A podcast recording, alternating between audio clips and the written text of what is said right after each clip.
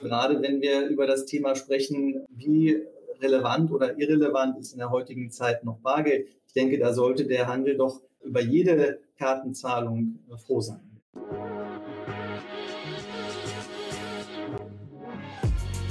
Payment and Banking, der Podcast aus der Mitte der Fin-, Tech- und Payment-Branche. Mit eurem Host Jochen Siegert.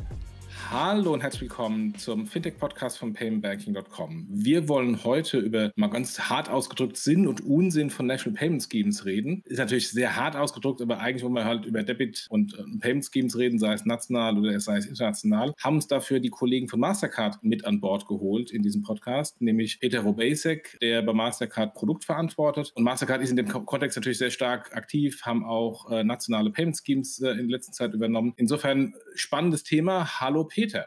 Hallo Jochen, vielen Dank für die Einladung. Ich freue mich sehr, dass ich da sein darf.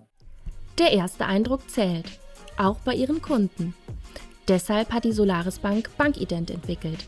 Das schnelle, sichere und komplett digitale K Y C-Verfahren. Keine Warteschleifen, keine Öffnungszeiten. Einfach identifizieren via Bankkonto. Ein skalierbares Onboarding, das ihre Conversion Rate deutlich steigert. Alles unter Einhaltung des G W G. Erfahren Sie mehr unter w w w punkt solaris bank punkt d e. Lass uns doch mal kurz neben deiner Vorstellung ein bisschen Deep Dive machen, wie ihr eure Debit-Strategie seht, wie ihr das spielt als internationales Payment Scheme, was auch nationale Payment Schemes übernommen hat. Sehr gern, ja. Du hast es schon ange- anklingen lassen. Ich sitze hier als Vertreter von Mastercard und da insbesondere als derjenige, der den Produkthut aufhat. Produkte sind aber schon lange nicht mehr Plastikkärtchen oder nicht mehr nur Plastikkärtchen bei uns. Da geht es um viel mehr. Da geht es darum, jede Transaktion für jeden Kanal und jeden Kunden, sei es ein Verbraucher oder ein Unternehmen, schnell und sicher abzuwickeln. Und das ist eine ganz wichtige Komponente davon, ist eben auch national und international Konto-zu-Konto-Transaktionen abwickeln zu können. Das ist Teil unserer Multi-Rail-Strategie, die wir als, als Mastercard formuliert haben. Und ähm, ein Teil davon ist eben auch die Debit-Strategie. Vielleicht bevor wir darauf eingehen, nur ganz kurz ausgeholt, so, sozusagen Begriffseinordnung, nationale Payment Schemes. Die alten Hasen im Geschäft wissen das natürlich, aber es, es handelt sich hier nicht nur um kartenbasierte Themen. Wenn man sich mal um den Globus äh, umschaut, dann wird man feststellen, da sind natürlich viele kartenbasierte nationale Bezahlsysteme in dieser illustren Runde dabei. Manchmal müssen wir aber auch mal auf sozusagen bankengeführte Mobile Payment Schemes schauen. Einige sind von Telekommunikationsbetreibern sozusagen federführend aufgesetzt, insbesondere wenn wir da in Richtung Middle East Afrika schauen. Es gibt auch exotischere Dinge wie von der Bill and Melinda Gates Foundation das Level One Project, was im weitesten Sinne auch ein Payment Scheme ist, vielleicht weniger national. Und heutzutage sind natürlich auch nationale digitale Währungen in aller Munde. Auch das wäre ein, ein Thema, was hier in diesen Themenbereich fallen kann. Das heißt also, wir sprechen nicht nur über das Thema Karte, sondern grundsätzlich darüber, wie sinnvoll ist es und nach welchen Kriterien muss ich eigentlich bewerten, ob ich für eine nationale Ökonomie ein eigenes Bezahlsystem brauche oder nicht. Ihr habt, also jetzt fange ich mal an mit meinem Halbwissen, ihr habt in den Nordics ein nationales Payment Scheme von Nets übernommen, ihr habt vor ewigen Zeiten Switch Solo übernommen, ihr habt, ich glaube in der Schweiz und in Österreich und in Belgien, wenn ich richtig äh, mich erinnere, auf Maestro Only migriert. Wo steht ihr denn da? Also wie ist da die Situation? Wie seid ihr da aktiv? Seid ihr da Scheme? Seid ihr Prozessor? Wie seid ihr in diesen nationalen Märkten da aktiv? Ja, wir sind letztendlich für denjenigen Partner, der uns braucht, das, was er braucht. Vielleicht mache ich es am Beispiel der Nordics fest. Ich denke, du spielst da an auf dieses Thema P siebenundzwanzig, welches dort derzeit im Entstehen begriffen ist. Also ein Echtzeitzahlungssystem für die nordischen Länder unter Federführung der wichtigsten Banken dort, unter Federführung der, der Aufsichtsbehörden und Zentralbanken. Dort ist Mastercard als Infrastrukturdienstleister äh, ausgewählt worden. Und man fühlt sich hier komfortabel, interessanterweise damit, ähm, einen dritten Infrastrukturdienstleister zu beauftragen, weil man sich eben durch eine entsprechende Governance sicher sein kann, dass der Betrieb dieser zukünftigen noch aufzubauenden Echtzeitzahlungsinfrastruktur im Sinne der Eigentümer äh, sich abspielt, im Sinne des Schemes P siebenundzwanzig. Also wir sind hier in der Tat äh, in diesem konkreten Beispiel Infrastrukturprovider. Das können wir sein, und du hast dann auch das bereits anklingen lassen, weil wir aus Großbritannien Vocalink in unserem Portfolio an, an Fähigkeiten haben. Vocalink betreibt dort seit vielen Jahren schon im Endeffekt alle wesentliche Bezahlinfrastruktur, zuvorderst natürlich das, das Faster Payment System, welches für die Echtzeitbezahlung dort sorgt. Das heißt, das ist in der Tat auch unsere Strategie hier, solche Konto-zu-Konto-Zahlungen äh, umzusetzen. Ja.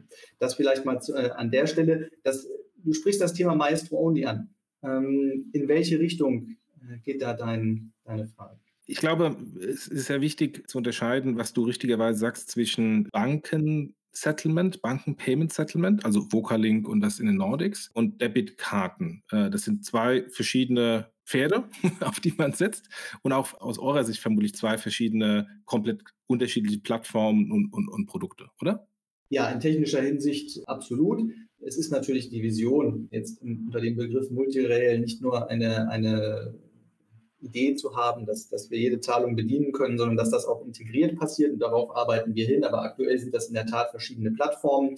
Ähm, eine der Plattformen hattest du ja angesprochen, das ist die Plattform Maestro, die ja vielfach noch zum, zum Einsatz kommt und äh, jetzt aber im Endeffekt auch äh, diskutiert wird, naja, was brauchen wir denn noch so in der heutigen Zeit? Reicht uns dort ein Zahlinstrument, was zwar international einsetzbar ist, aber was vielleicht solche Dinge wie E-Commerce oder Mobile Payment nicht bedienen kann, reicht uns das noch aus?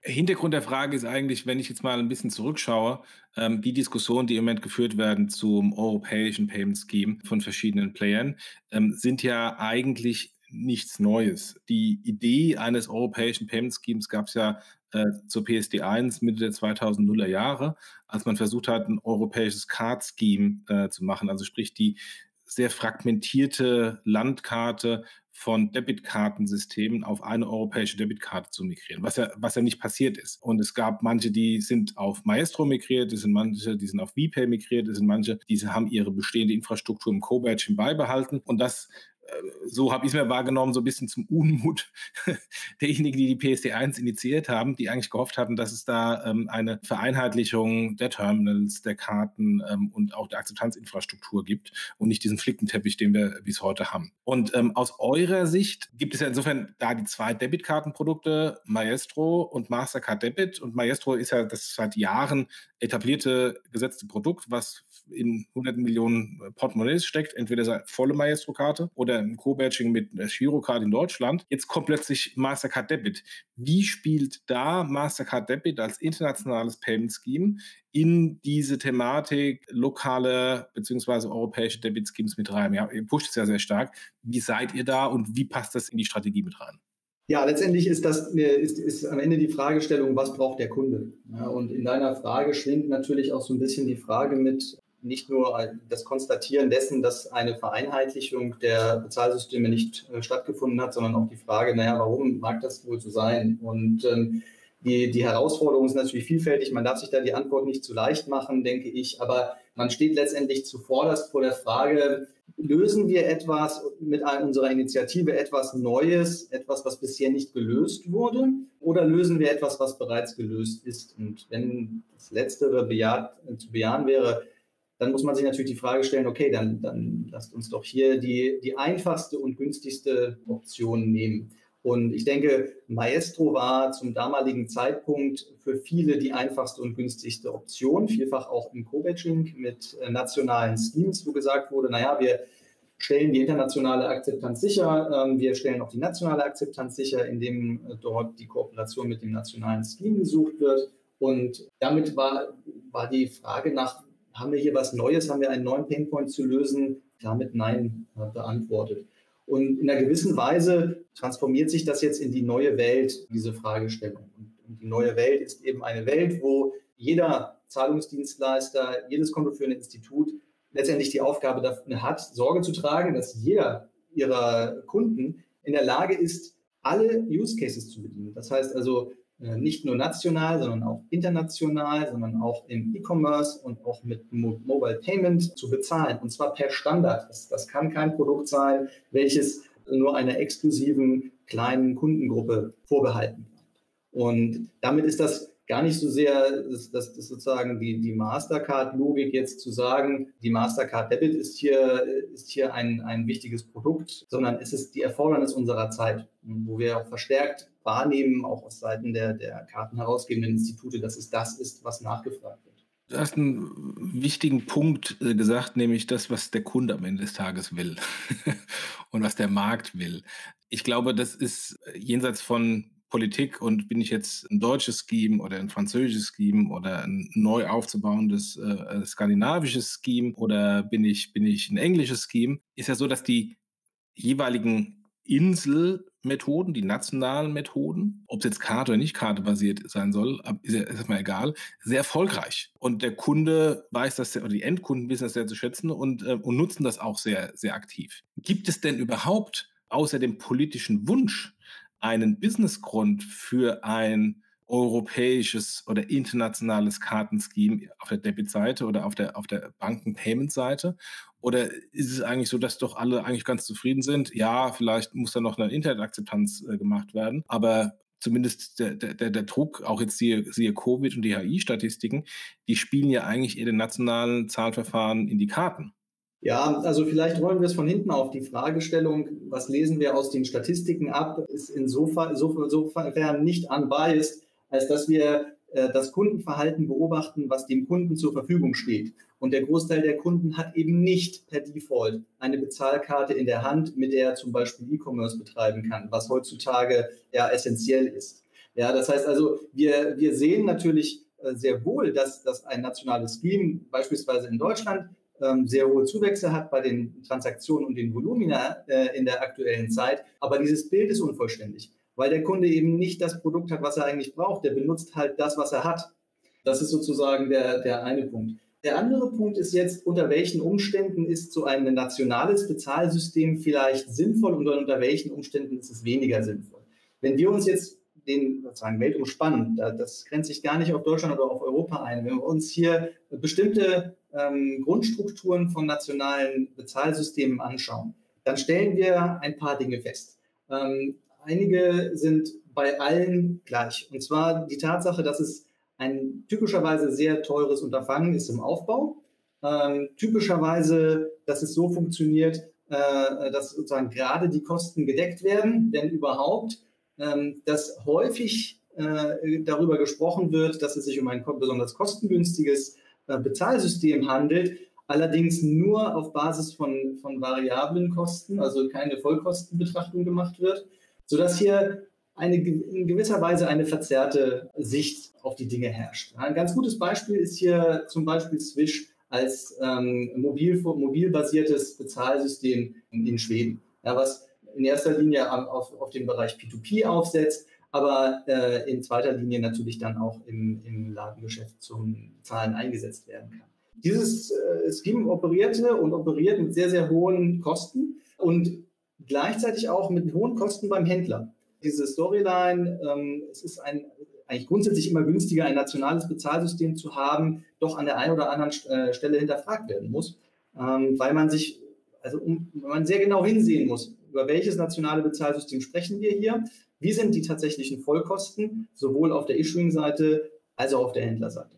Du sprichst einen extrem wichtigen Punkt an. Also letztendlich, wenn ich jetzt mal eine naive Weltsicht ansetze, würde ich ja eigentlich sagen, gerade im Zahlungsverkehr, wo äh, die Skalierung und wo die Masse das A und O ist, ist es ja so, dass die Zahlverfahren, die möglichst viel Volumen auf der Plattform haben, Ähm, am günstigsten in der Abarbeitung sind. Jetzt, wenn ich mir die Debitseite anschaue, gibt es da jetzt in Deutschland immer diese Aussagen, äh, Girocard ist deutlich günstiger als Mastercard Debit und Visa Debit. Wenn ich mir anschaue, was jetzt äh, in, in den Nordics passiert, die bauen wieder ein, ein rein regionales Scheme ähm, statt ähm, ein, ein europäisches Scheme. Also entweder ist es tatsächlich nicht so, dass die, dass die Skaleneffekte so sehr reinhauen, was ich mir nicht erklären kann, oder ist doch eine sehr stark politisch getriebene Diskussion. Wie siehst du das, wenn du von der Kostenseite anschaust? Ja, also ich denke, ob man, also welche Kategorie an, an nationalem Scheme man sich an, auch anschaut, ob das ein kartenbasiertes Scheme ist, ob das ein ähm, Mobil, Mo- Mobile-Phone sozusagen basiertes Scheme ist, ob das auch diese Telco-basierten Schemes sind, die, die in, in Afrika vorherrschen. Man stellt halt fest, dass die Cost-Income-Ratios extrem hoch sind.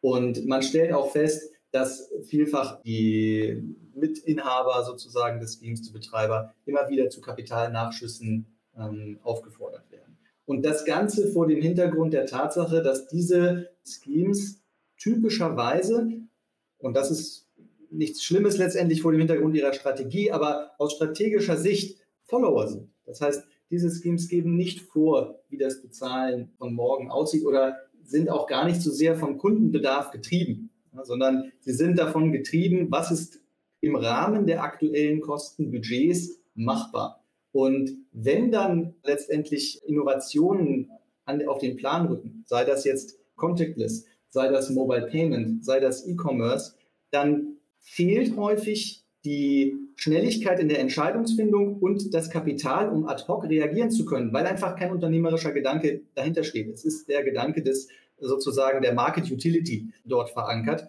Und insofern ist es sehr schwierig, von, von solchen Dienstleistern, von solchen Utilities auch zu erwarten, dass sie Innovationstreiber sind und dass sie das bestmögliche Produkt für den Endkunden dann auf den Markt bringen. Du hast vorhin äh, das Thema Internet-Einsatz bei der Maestro-Karte genannt oder jetzt auch gerade eben die Technologie. Wenn ich mir einfach nur anschaue, ich hatte, wann war das, zweitausendfünf oder so? Nee, früher, zweitausendvier. In New York, als ich da Freunde besucht hatte, ähm, haben die alle schon äh, eine N F C-Karte äh, von Mastercard mit ihrer Citibank-Debitkarte äh, gehabt. Ähm, das Ganze kam dann irgendwie zehn Jahre später erst bei uns auf die Girocard. Oder auch bei Apple Pay. Apple Pay ist live gegangen mit allen Mastercard- und Visa-Karten. Ähm, mit der, mit der Girocard oder mit der Debitkarte äh, ging es jetzt dann über ein Jahr später erst live oder anderthalb Jahre später und auch nur über eine Anführungsstrichen Krückenlesung auf Mastercard Debit, weil das eigentliche Payment Scheme Girocard das nicht akzeptiert hat. Und ähm, insofern sind ja diese, diese Technologietreiber und die Technologieerweiterungen im Zahlungsverkehr, wo die Geschwindigkeit äh, des Wandels ja immer stärker wird, ähm, sind das ja eigentlich eher Treiber, die auch weniger, wie du richtig sagst, für vom Cost-Income-Ratio für nationale Umsetzung, sondern eher für eine mindestens europäische, wenn nicht gar internationale Umsetzung sprechen. Ja, kann ich nur so bejahen. Ähm, es sei denn, man stellt fest, man, man läuft in ein Problem rein, was einfach mit einem bereits existierenden internationalen Partner oder mit einer bereits existierenden internationalen Lösung einfach nicht lösbar ist.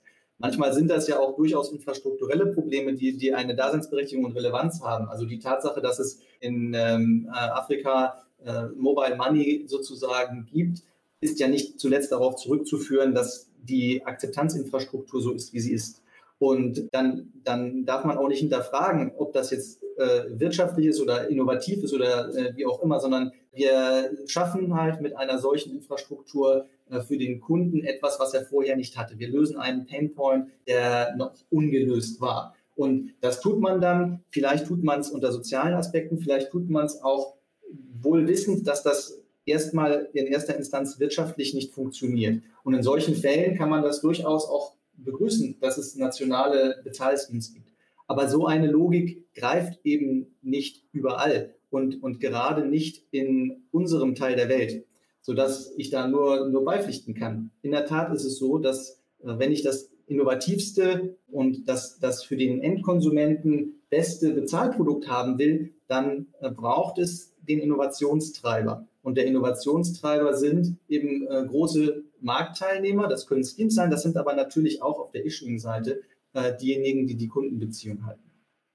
Jetzt spreche ich mal in meiner alten Rolle als äh, Leiter eines äh, Kartenportfolios. Das ist jetzt auch äh, fünfzehn Jahre her oder so. Aber da geht es ja auch darum, äh, wenn ich jetzt Issuer bin und habe hinten dran äh, einen Prozessor und die Implementierungsaufwendungen für neue Technologien verteilen sich ja dann auf eine Vielzahl von Issuer hinten dran ähm, und werden entsprechend pro Issuer weniger oder auf eine Handvoll Issuer und entsprechend dann äh, deutlich mehr. Also insofern ähm, äh, spricht ja eigentlich ähm, insbesondere der technologische Wandel und die veränderten technologischen Anforderungen, oder man denkt dann auch an M P O S, die, die viel günstigeren Terminals, die jetzt plötzlich äh, dem Handel angeboten werden im Vergleich zu den sehr, sehr teuren klassischen Terminals mit deutscher Zulassungsinfrastruktur et cetera, spricht ja eigentlich alles für, wie gesagt, wenn nicht europäisch, dann internationale Schemes. Und absolut richtig, also wenn ich mir mal ähm, Afrika rausnehme oder Entwicklungsländer generell, da ist natürlich eine andere Infrastruktur und eine andere, andere Problematik vorhanden. Aber zumindest in den entwickelten Ländern fragt man sich dann doch, warum lokale Sachen immer noch aufrechterhalten werden. Ja, und wir kreisen hier ja so ein bisschen über eine Frage, die du vor, vor einer Weile gestellt hattest. Ist das eigentlich überhaupt sinnvoll und ist das in erster Linie oder ist das in erster Linie ähm, äh, politisch getrieben? Ich denke, wir nähern uns so ein bisschen dem Konsens, dass das wohl äh, Letzteres ist, ähm, dass man eben sagt, naja, äh, ich, ich weiß schon, dass das für mich vielleicht wirtschaftlich und auch innovationstechnisch nicht die, nicht die beste Lösung ist, aber ich habe eine gewisse mh, mir selbst auferlegte Verpflichtung, die ich hier honorieren möchte. Nun kann ich jetzt in, in Zeiten, als Vertreter auch vor allem von, von einem internationalen Kartenscheme, in Zeiten von äh, Niedrigzins und allerlei Regulierung, die auch auf der Provisionserträge-Seite von, von äh, Banken äh, wirkt, äh, kann ich mir jetzt nicht anmaßen zu sagen, was da richtig oder falsch ist. Aber man muss sich halt schon sehr wohl überlegen, ob jetzt ein solches ähm, Commitment, welches man sich selbst auferlegt hat, zu einem nationalen äh, Dienstleister immer und um jeden Preis aufrechtzuerhalten ist. Warum sagt dann der Handel, dass die nationalen Schemes deutlich günstiger sind? Kann der Handel nicht rechnen oder ist das tatsächlich so? Ja gut, das kommt natürlich auf das jeweilige nationale Scheme an und teilweise ja auch auf den Händler, weil der ja sehr wohl auch mit den äh, Kartenherausgebern gerade in nationalem Umfang dann bilaterale Abmachungen hat, die die P und L dann entsprechend ähm, beeinflussen. Ja, und ähm, jetzt will ich gar keine abschließende Einschätzung darüber treffen, wie jetzt der Händler das zu sehen hat. Und klar, wenn man bestimmten ähm, Marktteilnehmern oder Vertretern äh, vertraut, die sozusagen den Handel meinen, da zu vertreten, dann wird man auch zu hören bekommen, ja, das ist unbedingt äh, wichtig, weil günstiger nationale Schemes zu unterstützen.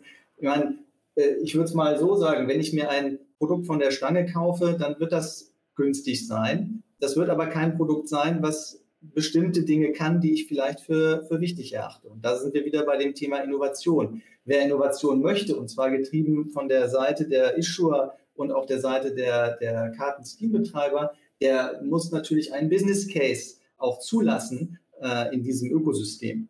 Und ich denke, am Ende des Tages ist das auch im Sinne des Handels. Also gerade wenn wir über das Thema sprechen, äh, wie relevant oder irrelevant ist in der heutigen Zeit noch Bargeld. Ich denke, da sollte der Handel doch äh, über jede Kartenzahlung äh, froh sein. Vor allem im Kontext Covid, genau, ja. Du hast vorhin das Scheme in Skandinavien angesprochen. Es gibt noch die andere Entwicklung von E P I, die ja versuchen, ein europäisches Payment-Scheme, ein europäisches Debit-Scheme, das weiß man irgendwie noch gar nicht, ist überhaupt auf Karteninfrastruktur oder auf Kontoinfrastruktur zu entwickeln. Ist das aus eurer Sicht Konkurrenz, was da passiert, getrieben von den Banken und teilweise Bankdienstleistern? Ist das Partnerschaft, weil ihr hinten dran genauso äh, ein Prozessor sein könnt wie, wie in den Nordics? Wie, wie seht ihr das? Ja, es ist immer eine Frage äh, oder die, die Antwort äh, hängt davon ab, wen man fragt. Ich denke, wenn man die Einlassungen der Vertreter der, der sozusagen Seite von E P I ähm, verfolgt, dann gibt es überhaupt gar keine Frage, ob das jetzt eine Konkurrenz zu internationalen Schemes ist oder nicht. Das ist so gedacht und so gewünscht. Auf der anderen Seite muss man natürlich auch beachten, dass wir immer ähm, angeboten haben. Hier auch folgend der Tradition, in der wir ja in vielen Ländern über Co-Badging oder auch anderweitig mit nationalen Schemes zusammenarbeiten. Wir haben immer angeboten, hier ähm, Partner zu sein für die Lösung von technologischen Herausforderungen, die bereits gelöst sind. Es kommt hier immer wieder zurück auf denselben Punkt. Wie schwierig ist es wirklich, die, die Autonomie da zu gewährleisten? Kann man sich vielleicht ein, doch ein Governance-Modell vorstellen, wo effektiv an einen Drittdienstleister bestimmte Infrastruktur oder Services ausgelagert werden,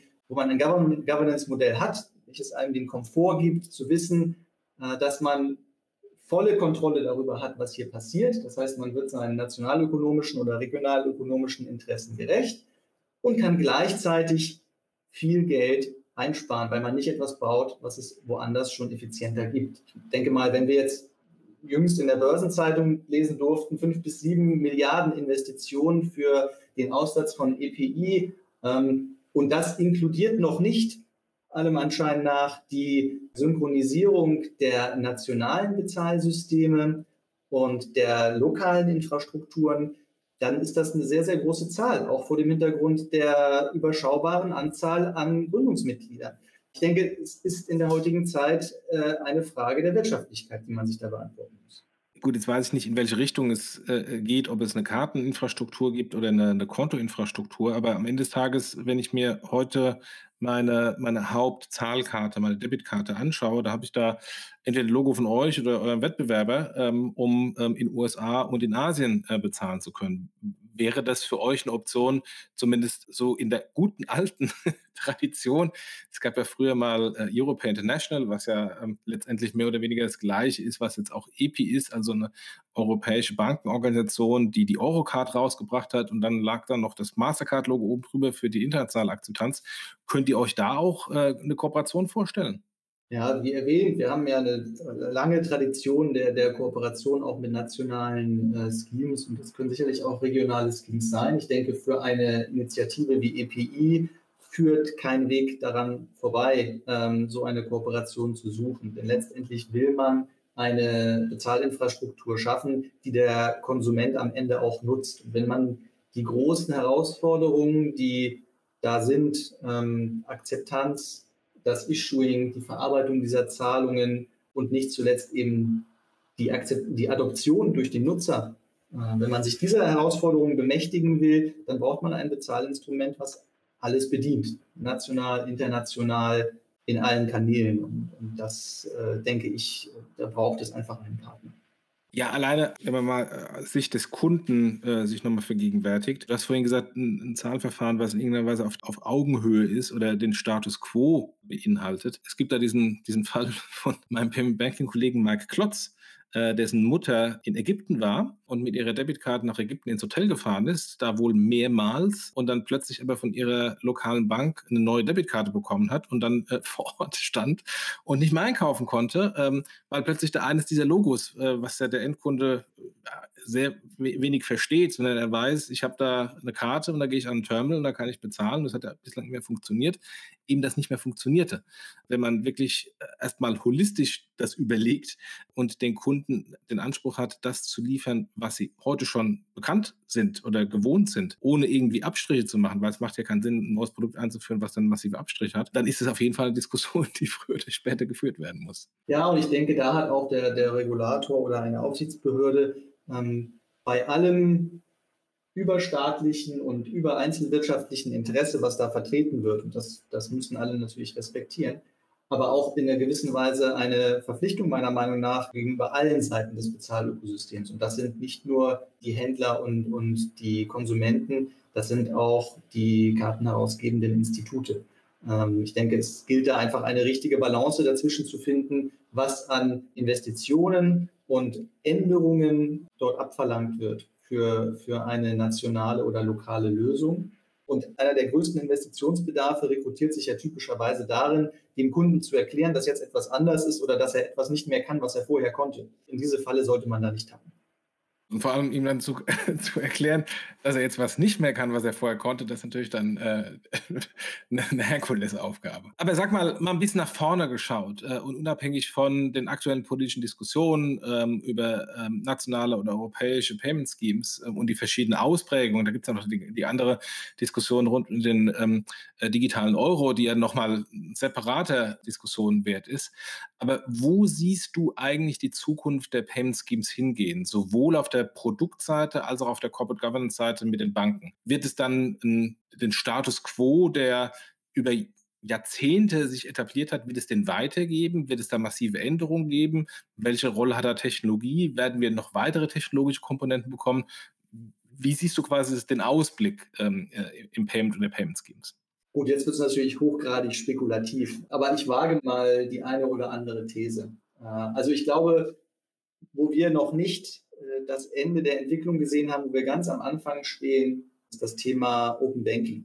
Hier sind wir von dem Gedanken einer Scheme-Logik, die nicht nur Transaktionen kennt, die ähm, sozusagen in einem Happy Flow äh, ohne Leistungsstörungen ab, äh, anfallen, äh, sind wir noch nicht sozusagen den vollen Weg gegangen in eine Logik, wo sämtliche Transaktionsarten auch mit Unhappy Flows, auch mit Leistungsstörungen abgewickelt werden können. Und hier braucht es so etwas wie eine, eine Scheme-Logik. Das fehlt noch Und, und das gilt es zu entwickeln. Und ich denke, in die Richtung wird es auch gehen. Gerade jetzt in Europa, wo das Thema Open Banking ja durchaus regulatorisch getrieben ist, sollte das, das da der nächste Entwicklungsschritt sein. Das wäre sozusagen die Prognose, die ich da an der Stelle wagen möchte. Es fällt mir sehr schwer, dann auf der anderen Seite darüber zu philosophieren, ähm, was passiert jetzt mit den nationalen Bezahlsteams. Auf der einen Seite muss man ja sehen, dass wenn wir aus der Vergangenheit lernen, dann kommt ein großer Absprung und die Landung ist dann irgendwie doch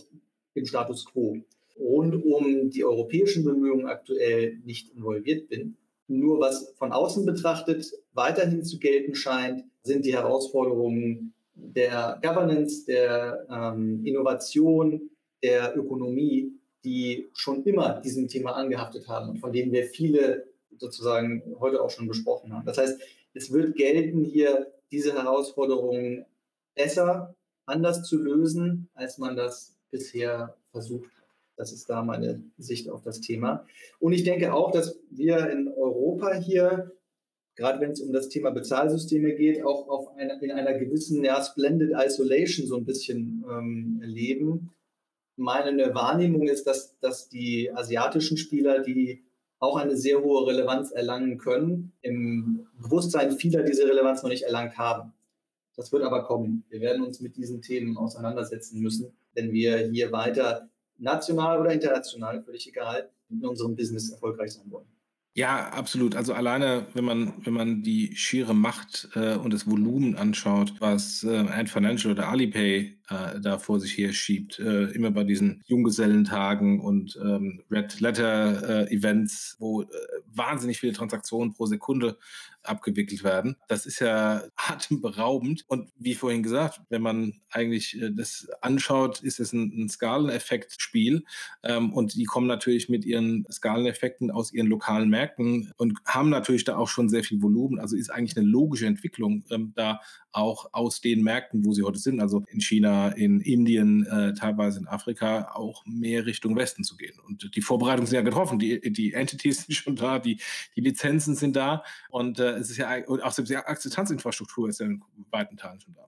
Ja, und das ist eine sehr elegante Art und Weise, jetzt hier von dir auch so ein bisschen den Kreis zu schließen, weil letztendlich kommen wir auf den Punkt Skalen zurück.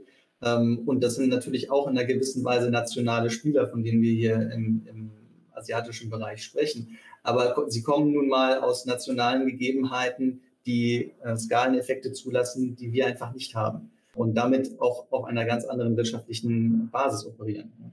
Gut, ich bin durch mit meinen Fragen. Ähm, habe ich was vergessen zu fragen, was du noch anbringen wolltest? Ich denke, wir haben sehr viele von den Punkten diskutiert. Also vielen Dank für die Fragen. Wenn noch was offen ist, jederzeit gern.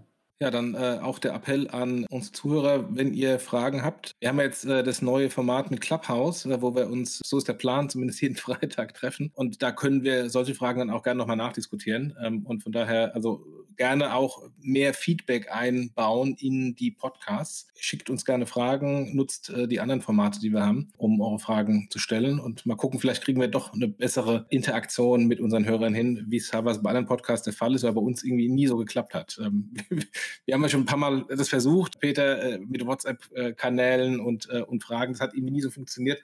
Mal gucken, vielleicht klappt es ja dieses Mal. Vielen, vielen Dank dir. Äh, tolle Insights. Und ja, Payment bleibt und ist spannend. Mal schauen, in welche Richtung es weitergeht. Vielen Dank. Bis bald. Danke. Tschüss.